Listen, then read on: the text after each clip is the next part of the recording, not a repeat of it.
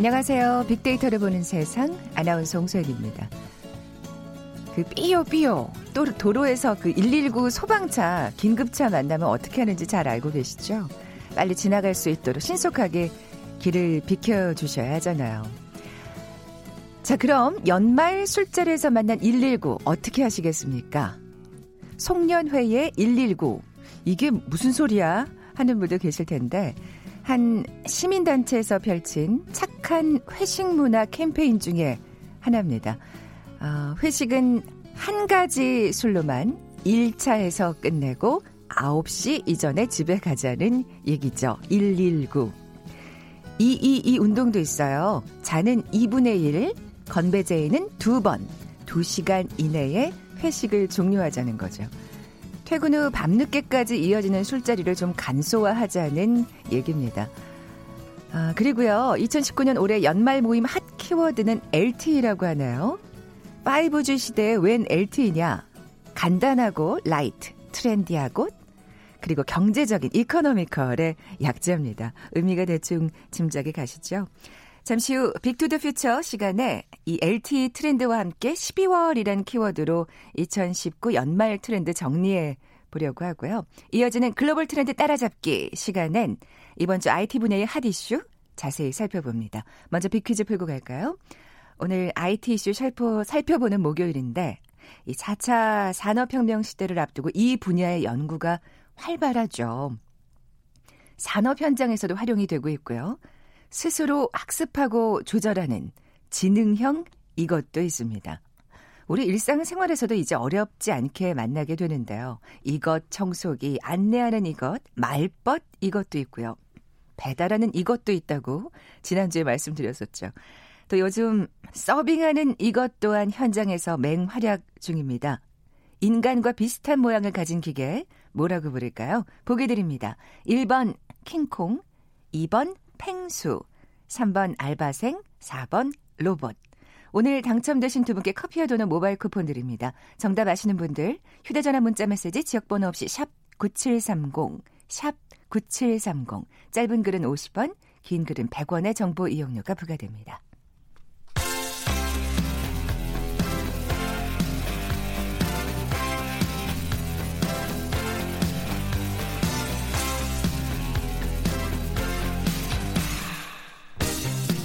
트렌드는 10년마다 반복된다. KBS 1라디오 빅데이터로 보는 세상. 빅투더 퓨처. 최신 핫 트렌드와 복고 문화를 두루 살펴보는 시간이죠. 빅투더 퓨처. 빅커뮤니케이션 전민기 팀장 나와 계세요. 안녕하세요. 네, 반갑습니다. 전민기입니다. 이런 시간 맞게 되면 네. 정말 아 벌써 또 이렇게 시간이 흘렀구나. 그렇죠. 항상 네. 느끼게 돼요. 저희가 그 상반기 정리한 게 엊그제 같은데 정말 이런 상투적인 말을 또 하게 네, 되네요. 그렇습니다. 예. 자, 12월과 관련된 트렌드 키워드 살펴볼 텐데 네. 어떤 연관어들이 많이 보이나요? 그 인터넷상에서 12월이라는 단어가 1년 동안 952만 건이나 언급될 정도로 그러니까 12개월 중에서 12월이 가장 많이 언급되고요. 그럴 수밖에 없을 것 같아요. 그다음이 1월이에요. 1월. 예, 그렇겠네요. 1월하고 12월이 가장 인기가 많고 연관어 이제 상위 연관어 10개 한번 소개해 드리면 1위가 이벤트, 2위가 크리스마스, 겨울, 연말, 선물, 예약, 콘서트, 모임, 회식, 쇼핑, 여행 이런 식으로 나오거든요. 이 키워드만 봐도 예. 연관어들만 봐도 아, 아. 12월이 많이 언급될 수밖에 그쵸. 없겠구나는 생각이. 그러니까 예. 이 관련해서 뭐 모임이나 이벤트, 회식 등의 언급량이 아주 급증하는 게 이제 12월이에요. 그 1월에도 좀 많은데 언급량이 한 80% 이상이 12월과 1월에 집중이 됩니다. 네. 그리고 크리스마스는 뭐 예전보단 분위기 안 난다고 하는데 그래도 언급량 2위잖아요. 네, 음. 12월 하면 또 크리스마스 기다리는 분들 많으신 것 같고. 전 팀장님도 이제 애기 선물 사셔야죠. 그렇죠. 예. 네. 선물 관련 언급량 그러다 보니까 함께 급증하고 그 외에 뭐 콘서트도 연말 관심사고 여행 7월하고 12월에 가장 많이 언급되거든요. 아, 그렇군요. 아, 진짜 정말 그러고 예. 보니까 그 마지막에 그 휴가 음. 몰아서 가시는 분들도 많고요. 직장 다니시는 분들. 맞아요. 그리고 콘서트는 진짜 가수들이 이 12월에 많이 하잖아요. 네. 예. 그 휴가 같은 경우는 12월에 이제 남은 거 네. 소진하라고 이제 압박이 좀 들어오죠. 예, 돈으로 안 주겠다. 그냥 다녀와라. 그래서 이제는 휴가를 1년에 두 번 가는 어떤 좀 문화가 생긴 음, 것 같아요. 예. 그러니까 예전 같으면 참 12월에 그 휴가 가기 좀 눈치 보였는데 이제는 네, 그렇지 않습니다. 휴가를 예. 쓰라고 권장하니까요. 예, 그래서 이렇게 예. 12월은 보면 다채롭고 다양한 활동들이 굉장히 망라된 그런 달입니다. 네. 뭐 12월 하면 아까 말씀하신 대로 모임 송년회를 음. 빼놓을 수가 없는데 앞서 말씀드린 대로 그쵸. 뭐 LTE도 있고 네. 뭐 222 운동, 119 네. 별게 다 나오네요. 말 참 잘 만들어요. 그러니까요. LT는 사실은 올해 초에 이제 생겨난 말인데 아, 간단하고 트렌디하고 경제적인 이거는 뭐 올해도 어 역시나 이런 모습으로 가고 있습니다. 모두의 바람이죠. 네. 예. 그래서 실제로 취업 포털 한 업체가 직장인을 상대로 회식을 주제로 설문조사했더니 73.5%가 회식을 업무의 연장이라고 생각한대요.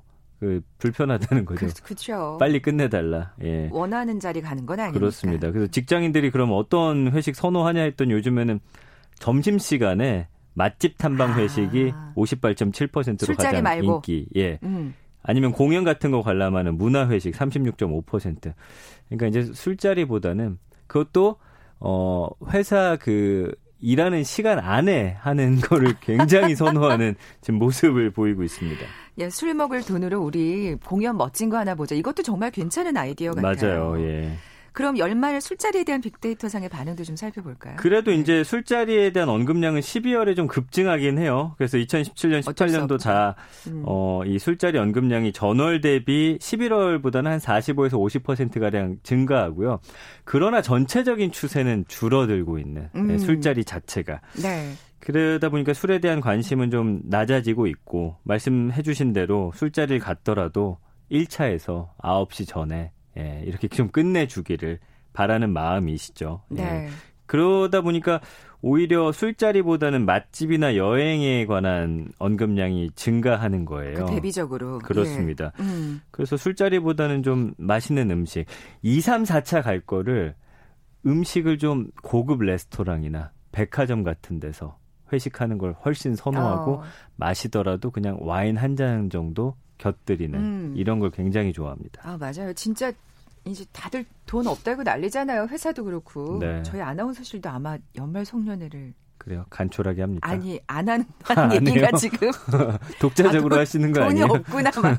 뭐 서로 아름아름 소규모로는 하겠지만 네. 그래도 꼭 그 한꺼번에 모이는 자리를 저녁에 한번 가졌었는데 그렇죠. 올해는 없을 것 같더라고요. 네. 진짜 그 확실히 소주에 삼겹살 이런 건 아닌 것 같아요. 그런 분위기 이제. 아니에요. 예, 그래서 예. 백화점에 고급 레스토랑들 많이 있는데 여기 예약률 데이터 보니까 어, 한 백화점 같은 경우는 이제 전국 15개 점포에 입점한 122개 레스토랑 예약 현황 봤더니 지난해 같은 기간보다 21.9% 늘었더라고요. 어, 재밌는 건 이제 시간대별로 보니까 오전 11시에서 오후 1시, 저녁 5시에서 7시 지난해보다 각각 30.1%, 13.7% 늘었는데 점심 시간이 진짜 많이 늘었네요. 점심이 확 늘었잖아요. 음. 그리고 요일별로 봐도 평일이 36.1%.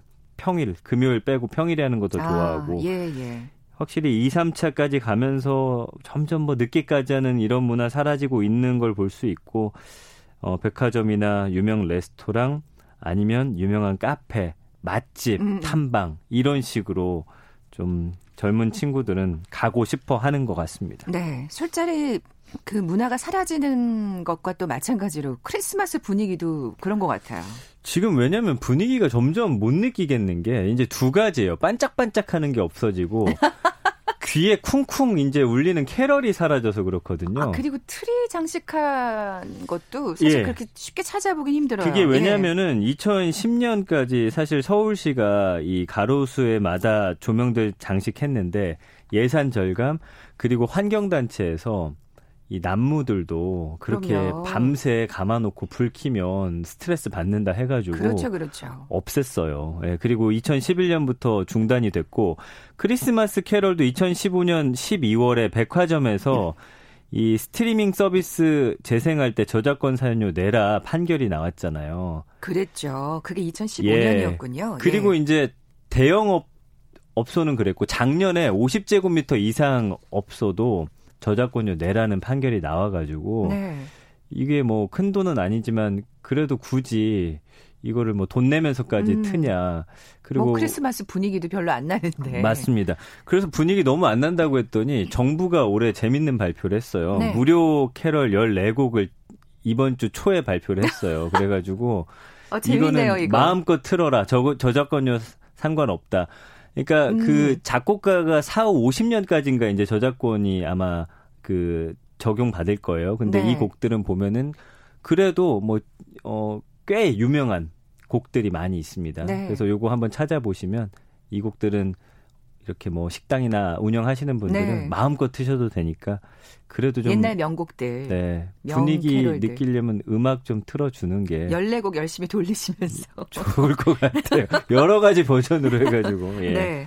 예전 같지 않은 이 분위기가 또 이유가 있을까요? 왜냐면요, 요즘에 그 이벤트나 무슨 무슨 데이가 워낙 많잖아요. 그래요. 달마다 있죠, 예, 달마다. 근데 젊은 친구들의 어떤 무게감이 이 크리스마스보다는 할로윈 데이 쪽으로 좀 옮겨갔어요. 아. 예, 그래가지고. 이미 10월 말에 이제 크게 예. 헬로윈 데이 때 보세요. 지금 뭐 완전 분장을 말도 못하게 합니다. 음. 요즘엔 거의 막 영화에 나오는 수준으로 해가지고. 그러니까요. 그러니까 사실 다달이 있고 행사가 많고 뭐 이러다 보니까 좀 이벤트에 대한 피로감도 조금 느끼는 것 같고요.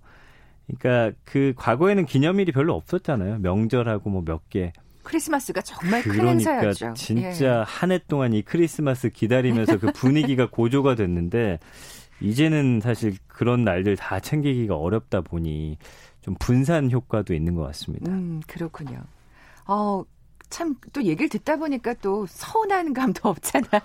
저같이 이제 나이 든 사람들은 크리스마스하고 내 생일이 제일 큰 행사 날이었는데 12월 아, 네. 내내 설렜었거든요, 저도. 그랬죠. 그리고 네. 정말 한 달 전부터 뭐 말씀하신 대로 번쩍번쩍거리고 음. 큰 트리 등장하고 캐럴 뭐 곳곳에 울려 퍼지고 막 그랬었는데 그래요. 또 이렇게 변화하고 있네요. 12월에 가장 많이 언급되는 장소는 또 그럼 어, 어디일까요? 집이 1위입니다. 집, 그다음 호텔, 세상에. 카페, 예, 뭐? 이런 식으로 와. 쭉 나와요. 그래서 네네. 집에서 가족들과 함께 보낸다는 언급이 많았는데 아, 집에서. 약간 트리 장식하고 네. 그다음에 뭐 스테이크 같은 거 구워가지고 와인 해놓고 이렇게 가족들끼리 좀 음, 즐기는 문화가 좀 많이 확산되고 있는 상황이고요. 참 바람직하네요. 예. 그다음에 뭐 영화관이나 백화점 당연히 많이 언급되고 있고 스키장 언급량이 갈수록 줄어듭니다. 아. 예, 예전보다는 스키장 가는 분들이 좀 줄어들고 있는 상황인 것 같고 그 국내에서는 또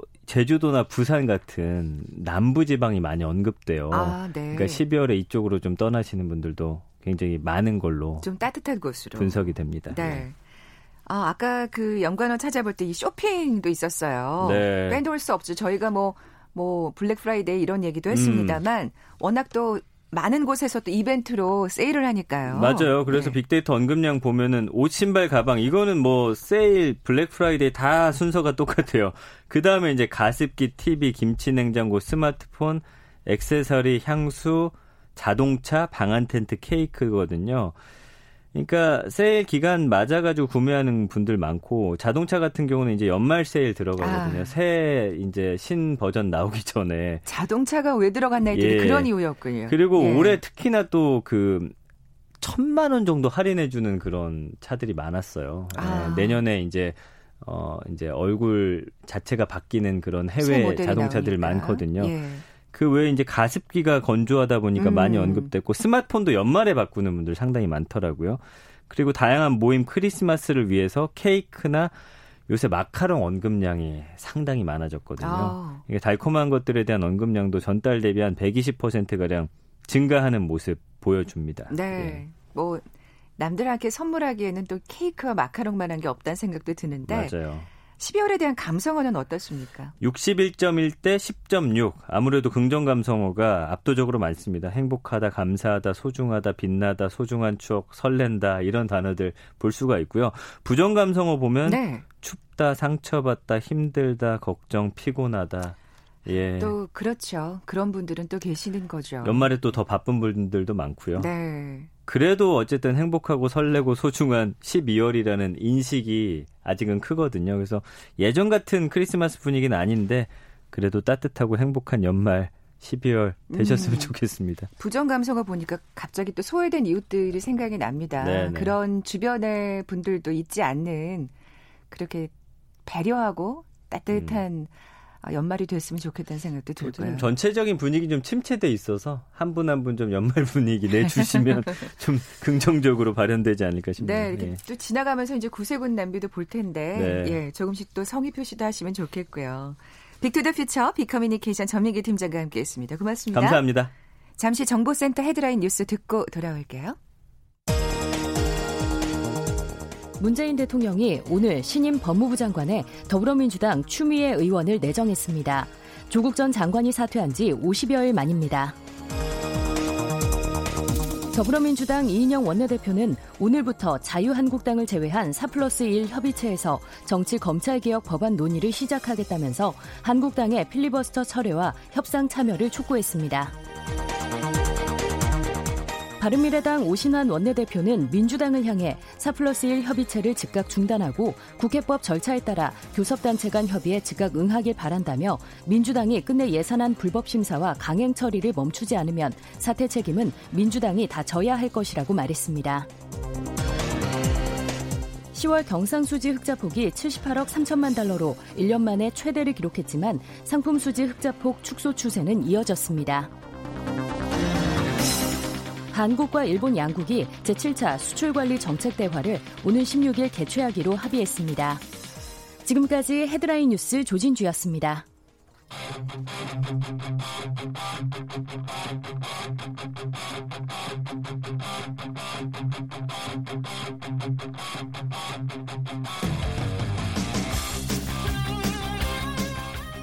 궁금했던 ICT 분야의 다양한 소식들 재미있고 알기 쉽게 풀어드리는 시간이죠. 글로벌 트렌드 따라잡기. 한국인사이트 연구소 김덕진 부소장 나와 계세요. 안녕하세요. 네, 안녕하세요. 네. 김덕진 부소장과 아주 밀접한 관련이 있는 빅퀴즈 내주세요. 네. 이 4차 산업혁명 시대를 앞두고 이 분야 연구 요즘 활발하죠. 뭐 산업 현장에서도 활용되고요. 우리가 제일 많이 부르는 건 이것 청소기. 그리고 아, 또 뭐 예, 안내하는 이것, 말벗 이것, 배달하는 이것도 있고 요즘엔 서빙하는 이것도 있어요. 그런 지난주에 것들이 지난주에 살펴봤어요, 이 소식. 네, 맞습니다. 현장에서 김덕진 부소장 안 나오셨을 때. 네, 제가 열심히 하는 거 듣긴 했는데 어쨌든 네, 인간과 비슷한 모양을 가진 기계 무엇일까요? 1번 킹콩, 2번 팽수, 3번 알바생, 4번 로봇입니다. 네, 많은 분들이 이 2번 그 보기에 네. 아, 저도 말벗 팽수가 있었으면 좋겠네요. 어, 진짜. 팽수 로봇, 막 이러면서. 어, 어, 네, 어쨌든. 어, 네, 네, 정답 아시는 분들, 저희 빅데이터를 보는 세상 앞으로 지금 바로 문자 보내주십시오. 휴대전화 문자 메시지 지역번호 없이 샵 9730, 샵 9730입니다. 짧은 글은 50원, 긴 글은 100원의 정보 이용료가 부과됩니다. 자, 이번 주 화제가 된 IT 분야의 이슈 어떤 게 있었나요? 네, 뭐 이렇게 즐겁게 우리가 뭐 퀴즈 냈지만 인공지능과 관련해서 어, 좀 섬찟한 이야기도 오늘 좀 같이 가져왔습니다. 항상 그래요. 양면이 있어요. 네, 맞습니다. 예. 첫 번째가 바로 중국 얘기인데요. 중국에서 스마트폰 사용자 얼굴을 얼굴 정보를 등록을 의무화하는 네, 이런 것들이 이번 달부터 이제 시작이 돼서 어, 이 얘기 좀 드리려고 하고요. 이거는 중국이니까 또 가능한 네, 정책이 그렇죠. 아닐까 싶은데. 네, 이제 두 번째는요. 이제 구글의 아버지라고 할 수 있는 구글 창업자 두 명이 46살에 이번에 경영 일선 일선에서 퇴진을 했습니다. 그리고 전문 경영인이 순다 피차이 차제로 이제 가게 됐는데요. 이 이야기고요. 세 번째는 이제 어, 우리가 소위 클라우드 하면 항상 이야기되고 쇼핑몰 하면 화, 화제가 되는 이 아마존. 아마존에서 이번에 인공지능과 관련된 또 행사를 했어요. 근데 그 행사를 어. 통해서 인공지능이 소위 인터넷 사기꾼도 잡고 프로그래밍 코드도 고치고 또 뭐 콜센터 대화 분석도 하고 이런 실용적인 기술과 관련된 어, 브리핑을 해서 이와 관련된 세 가지 얘기 한번 해보려고 아, 합니다. AI는 정말 날로 진화를 하는군요. 네. 자, 먼저 중국 소식부터요. 네, 앞으로 중국에서 새 스마트폰으로 모바일 인터넷 서비스를 이용하려는 사람은요 신원 확인을 위해서 얼굴 인식 절차를 거쳐야 합니다. 그러니까 이것이 지난 9월에 계획이 발표됐는데 이제 12월 1일 현지 시간이죠. 이제 1일부터 시행에 들어갔다고 이제 보도가 됐습니다. 어. 그러니까 지금도 우리나라도 뭐 이제 서비스 가입할 때는 신분증으로 사진 뭐 제시는 하지 않습니까? 네. 근데 그 수준이 아니라요. 그렇죠. 아예 안면 인식을 하는 체제라고 보시면 돼요. 그러니까는 우리가 마치 요즘에 뭐 몇몇 스마트폰은 안면 인식으로 이렇게 얼굴을 풀기도 하는데 그런 데이터를 우리가 통신에 가입하거나 인터넷을 쓸 때마다 입력하는 방식이라고 보시면 될 것 같습니다. 어. 그러니까 이제 인터넷을 쓸 때 이건 누가 쓰고 있는지 이런 거를 단순히 어떤 아이디 수준이 아니고 어, 이제 안면 인식으로 알게 되는 세상에. 예, 정말 어떻게 보면은 좀 충격적인 소식이라고 볼 수도 있을 것 같은데요. 아까도 말씀드렸지만 이게 중국이니까 가능하지 이게 사실 우리나라나 뭐, 뭐 미국 뭐 이런 네. 데서 이렇게 한다 그러면 난리가 나지 않겠어요? 그렇죠. 이래서 이제 아이러니한 게 그래서 중국이 전 세계적으로 이 안면 인식과 관련된 기술이 오히려 미국보다 훨씬 낫습니다. 좋습니다. 아. 예, 그 이유가 결국에는 말씀하신 데이터 때문이라고 볼 수 있을 것 같아요. 어떻게 보면 그 음. 전자화폐 같은 것도 네. 굉장히 그 중국이 활성화돼 있다고 하는데 사실 그 그렇죠. 얘기를 듣고 처음엔 충격을 받았는데 중국이 이랬는데 음. 그러니까 좀 낮잡아 보는 게 있나 봐요. 그런 음. 제가 저도 고정관념이. 네네. 근데 워낙 위조화폐가 기승을 부려서 네. 거기서 할수 없이 전자화폐가 음. 활성화됐다는 얘기를 또 듣고 나니까 네. 아 이게 중국은 좀 다른 사회구나 하는 생각이 좀 그렇죠. 들더라고요. 이제 우리가 가끔씩 까먹는 게 이제 중국이 사회주의다라는 아, 걸 네네. 까먹는데 그러니까요. 이럴 때 이제 계속 생각이 나는 것 같습니다. 예. 실제로 이제 중국에 이미 이런 안면 인식 기술이요 생각보다 많이 퍼져 있어요. 음. 어느 수준으로 퍼져 있냐면요. 지금 CCTV 카메라가 뭐 우리나라에도 많다고 하지만 2017년까지 어 CCTV 카메라 수가 1억 7천만 대입니다. 예, 그리고 이걸 2020년까지요 4억 대를 더 추가한다고 그래요. 그러니까 지금 있는 깔린 것보다 두 배 이상의 CCTV를 더 설치하는 걸 목표로 삼고 있습니다. 물론 CCTV가 굉장히 그 우리에게 음. 혜택을 주고 있습니다만 항상 우리가 그 사생활 보호라는 논란을 네. 피할 수가 없잖아요. 근데 근데, 이- 예, 맞습니다. 중국은 뭐 그런 거하고는 상관이 없군요. 이게 이제 상당히 강력한 게 그냥 단순히 우리처럼 뭐 보안 수준이 아니라요. 이게 안면 인식이 되는 CCTV라는 게 이제 이슈예요. 그리고 이제 사회 신용 시스템을 구축하고 있는데 실제로 이제 베, 이제 베이징 한 지역에는 어떤 식으로 되어 있냐면요. 그 횡단보도 있잖아요. 횡단보도 앞에 큰 LED 화면이 있습니다. 근데 그 LED 화면에 사람이 지나가면요. 지나갈 때 이게 이제 영화 얘기가 아니고 현실의 얘기입니다. 네. LED 화면에 이제 지나갈 때 사람이 떠요. 근데 사람이 뜨는데 그게 무- 어떤 사람이냐면 무단횡단을 했던 지난번 그러니까 지금이 아니라 몇 시간 전에 무단횡단 했던 사람이 뜨고요. 그 다음에 그 사람이 지금까지 몇 번 무단횡단했는지. 이런 것까지 다 뜨게 됩니다. 숫자로. 네, 그러니까 그 사람의 이름까지는 뜨진 않지만 그 사람의 식별 번호 그리고 그 사람이 몇 번 몇 번 몇 번 오늘 이제 무단 횡단했다는 게 마치 우리 옛날에 그 뭐 북한에서 인민 재판하듯이 그렇게 화면에 떠 있는 거예요. 무섭네요. 이런 것들도 섬찟하네요. 있고요. 또 예. 그것뿐만 아니라 쓰레기 분리수거할 때도 안면 인식으로 이제 우리 카드 대신 하고 있고 어, 얼마 전에 이제 지하철의 한 노선 전체가 얼굴 인식으로 결제하는 시스템이 도입이 됐습니다. 그러니까 이제 결제할 때도 지하철 탈 때도 어떤 사람이 어디 타 있는지 이런 것까지 다 보겠다는 거죠. 네. 근데 그 중국 시민들의 반응은 뭐 어떨까요? 그러니까 중국 시민들이 한 두 가지 정도인데요. 오히려 그것에서 두렵다라기보다는 상당히 실용적이다라고 생각하시는 사람이 인터뷰들에서 좀 많아서 저도 좀 놀랐어요. 뭐냐면은 일단은 어 그런 걸 통해서 소위 범죄가 줄고 예를 들면은 쓰레기통 이런 쓰레기도 어 무단 투입하는 사람 막을 수 있고 그러니까 소위 내가 착하게만 살면 더 좋다라고 생각하는 사람들도 있었는데요. 근데 최근에 이제 그렇지 않은 목소리를 좀 나오고 있습니다. 음. 제일 대표적으로 교육 분야에서 나오고 있어요.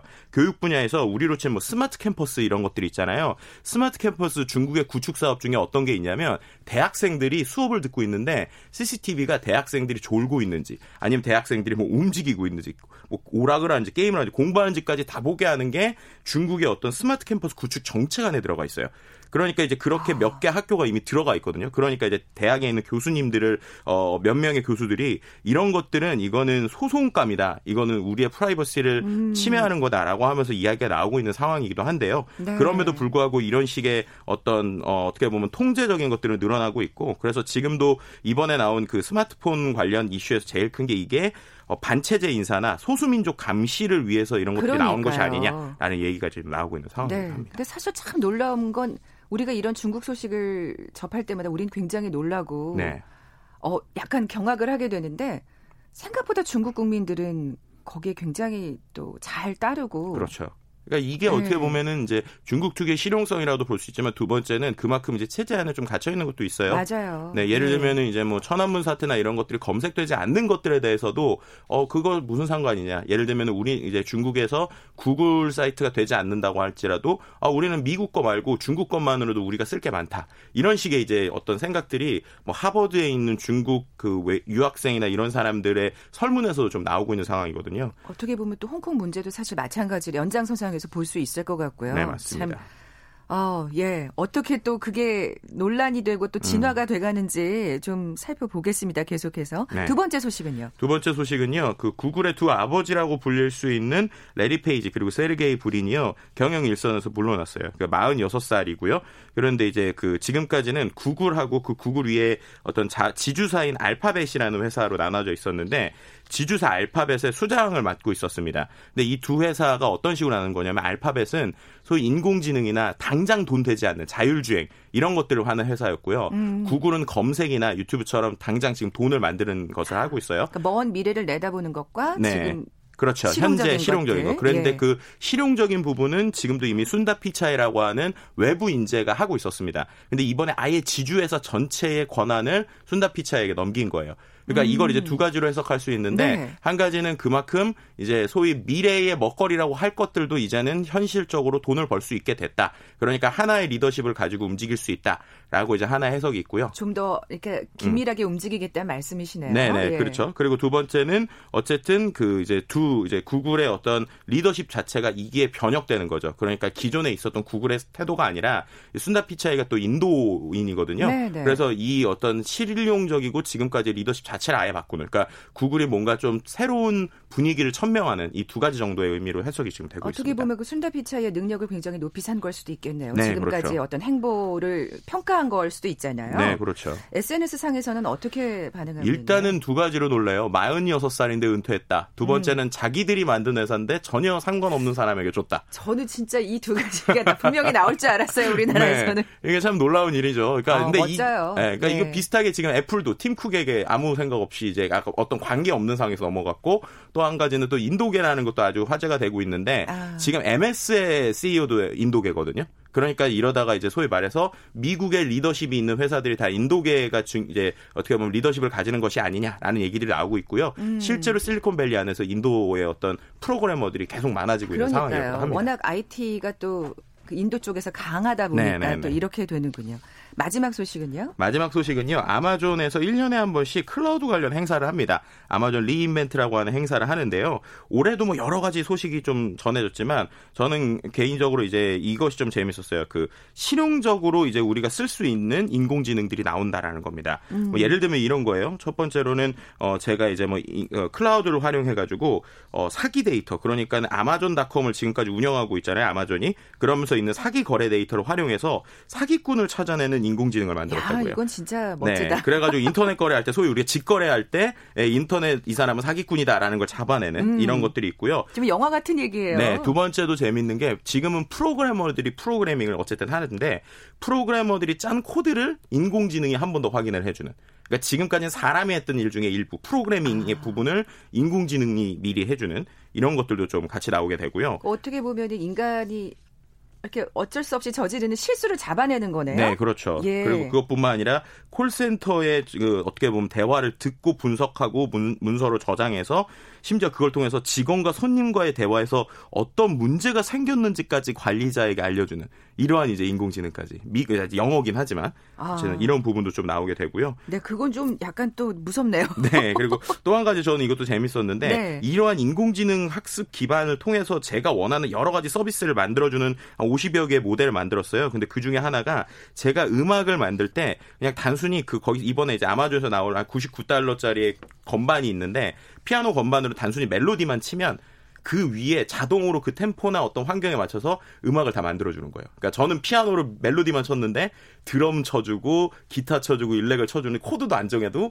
알아서 패턴에 따라서 맞춰지는 이러한 이제 오. 서비스도 올 예, 내년 상반기 정도에 출시될 예정입니다. 이른 막 작곡을 하는 그렇죠. AI가 되는 건가요? 네, 그러니까 저는 정말로 멜로디만 알면 되니까 음악 공부도 필요 없이 그냥 음악 패턴으로 음악을 만드는 세상까지도 좀 오지 야. 않을까라고 볼 수 있을 것 같습니다. 제가 항상 이 시간에 느끼는 거지만 그냥 항상 입을 벌리고 놀라게 되는 어디까지 발전할 수 있을지 정말 놀랍습니다. 지금까지 글로벌 트렌드 따라잡기 한국 인사이트 연구소 김덕진 부소장과 함께했습니다. 고맙습니다. 네, 감사합니다. 자, 오늘 커피와 도넛 모바일 쿠폰 받으실 두 분입니다. 정답은 4번 로봇이었죠. 3300 님, 로봇 청소기가 이렇게 좋은지 이제 알았습니다. 와이프가 진짜 좋아한다고.